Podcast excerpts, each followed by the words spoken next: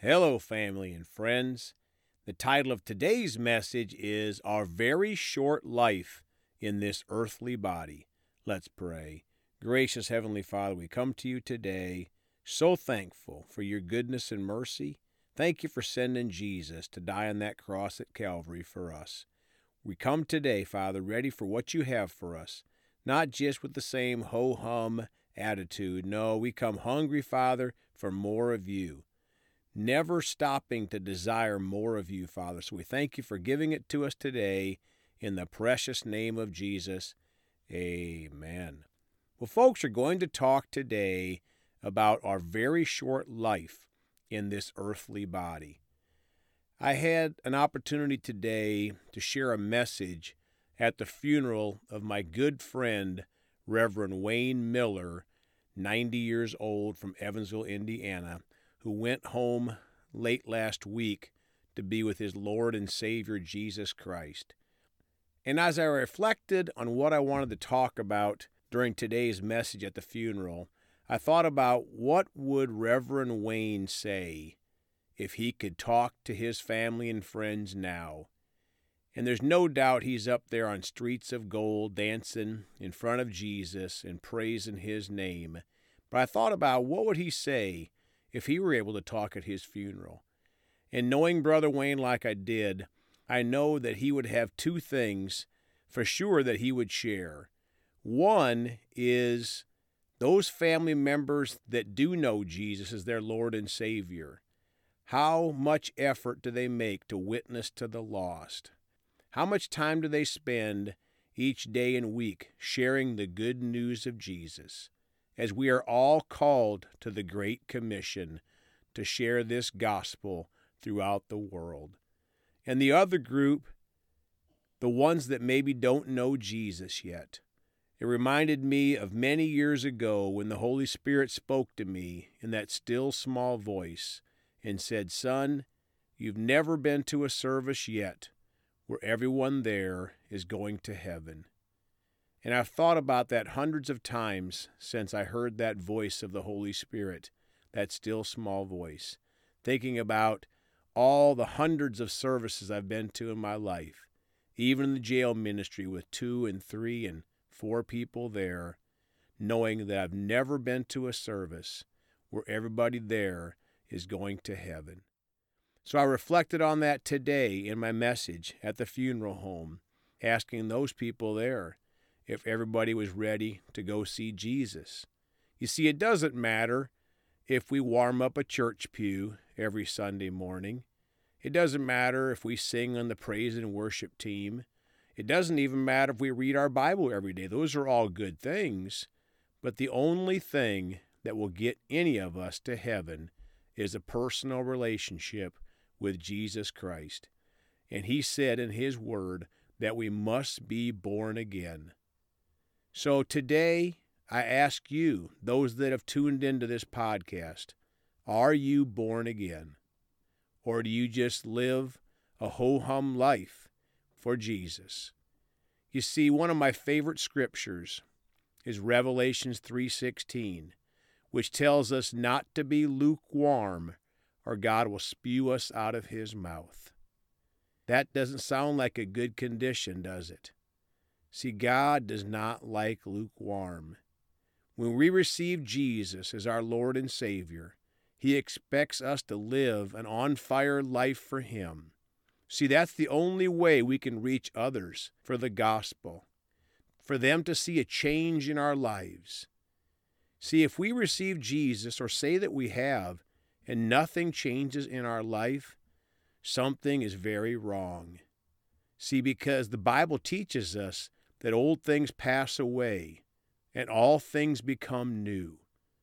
People should see a change in our lives when we receive Jesus. I humbly ask you do people see a change in your life? Do you remember that day when you gave your heart to Jesus and surrendered over to Him? See, when Jesus started His ministry, the first thing he said was repent. That means turn away from sin. See, we have a lot of preaching nowadays that convinces people just to accept people's sin. See, Jesus said to repent, to turn away, because God hates sin. And the second thing Jesus said when he started his ministry after saying to repent was to follow him. Are we following him or do we follow the world? See, when we follow him, he's the Word of God. So if we're not spending time in the Word of God and hungering for more of the Word of God, how can we truly say that we are following Jesus? He's the way, the truth, and the life. See, no one comes to the Father except through Jesus. Has anyone out there bought into the lies of the world? Many of them famous actors, famous politicians, wealthy, wealthy people that are working for the God of this world, Satan, convincing people that there's another way to heaven outside of Jesus. My friends, that is a lie from the very pit of hell. There's only one way to heaven. God so loved the world, John 3 tells us, that he sent his one and only begotten Son. And if we believe in him, and I like the Amplified, to believe in, to adhere to, to trust in, and to rely on him, that we will be saved. See, it's with our heart that we confess, and with our mouth. See, many times religion will cause us to confess with our head as we gather head knowledge about God. And see, we can sit in a church pew every weekend with no heart relationship with Jesus. But when we truly give our heart to Him, we'll have that peace that passeth all understanding the Bible tells us about. I'll never forget that day when I received Jesus as my personal Savior, came to the altar, and finally yielded to His Lordship in my life. And I had peace for the very first time in my life. You see, before that, it's like the old song, looking for love in all the wrong places. So I ask you today have you made Jesus the Lord of your life? Have you confessed Him? Are you following Him? Do you desire more of Him every day? Are you following Matthew 10:32? It says if we confess Jesus before men, that he'll confess us to the Father in heaven. And that's not a one-time deal, folks. That's an ongoing thing. We should be confessing Jesus everywhere we go, every day, reaching people for Jesus, the only way. You see, because James chapter 4, verse 14 says, Whereas you do not know what will happen tomorrow, for what is your life? It is even a vapor that appears for a little time and then vanishes away. Folks, our life is like a vapor, it's like a mist, it's nothing. I've often talked in the jail ministry about comparing that mist of time to the ocean. Imagine standing at the edge of the ocean and looking out over that water and thinking about a spray mist of water and how many sprays it would take to fill up that section of the ocean. Folks, that's just the beginning of eternity.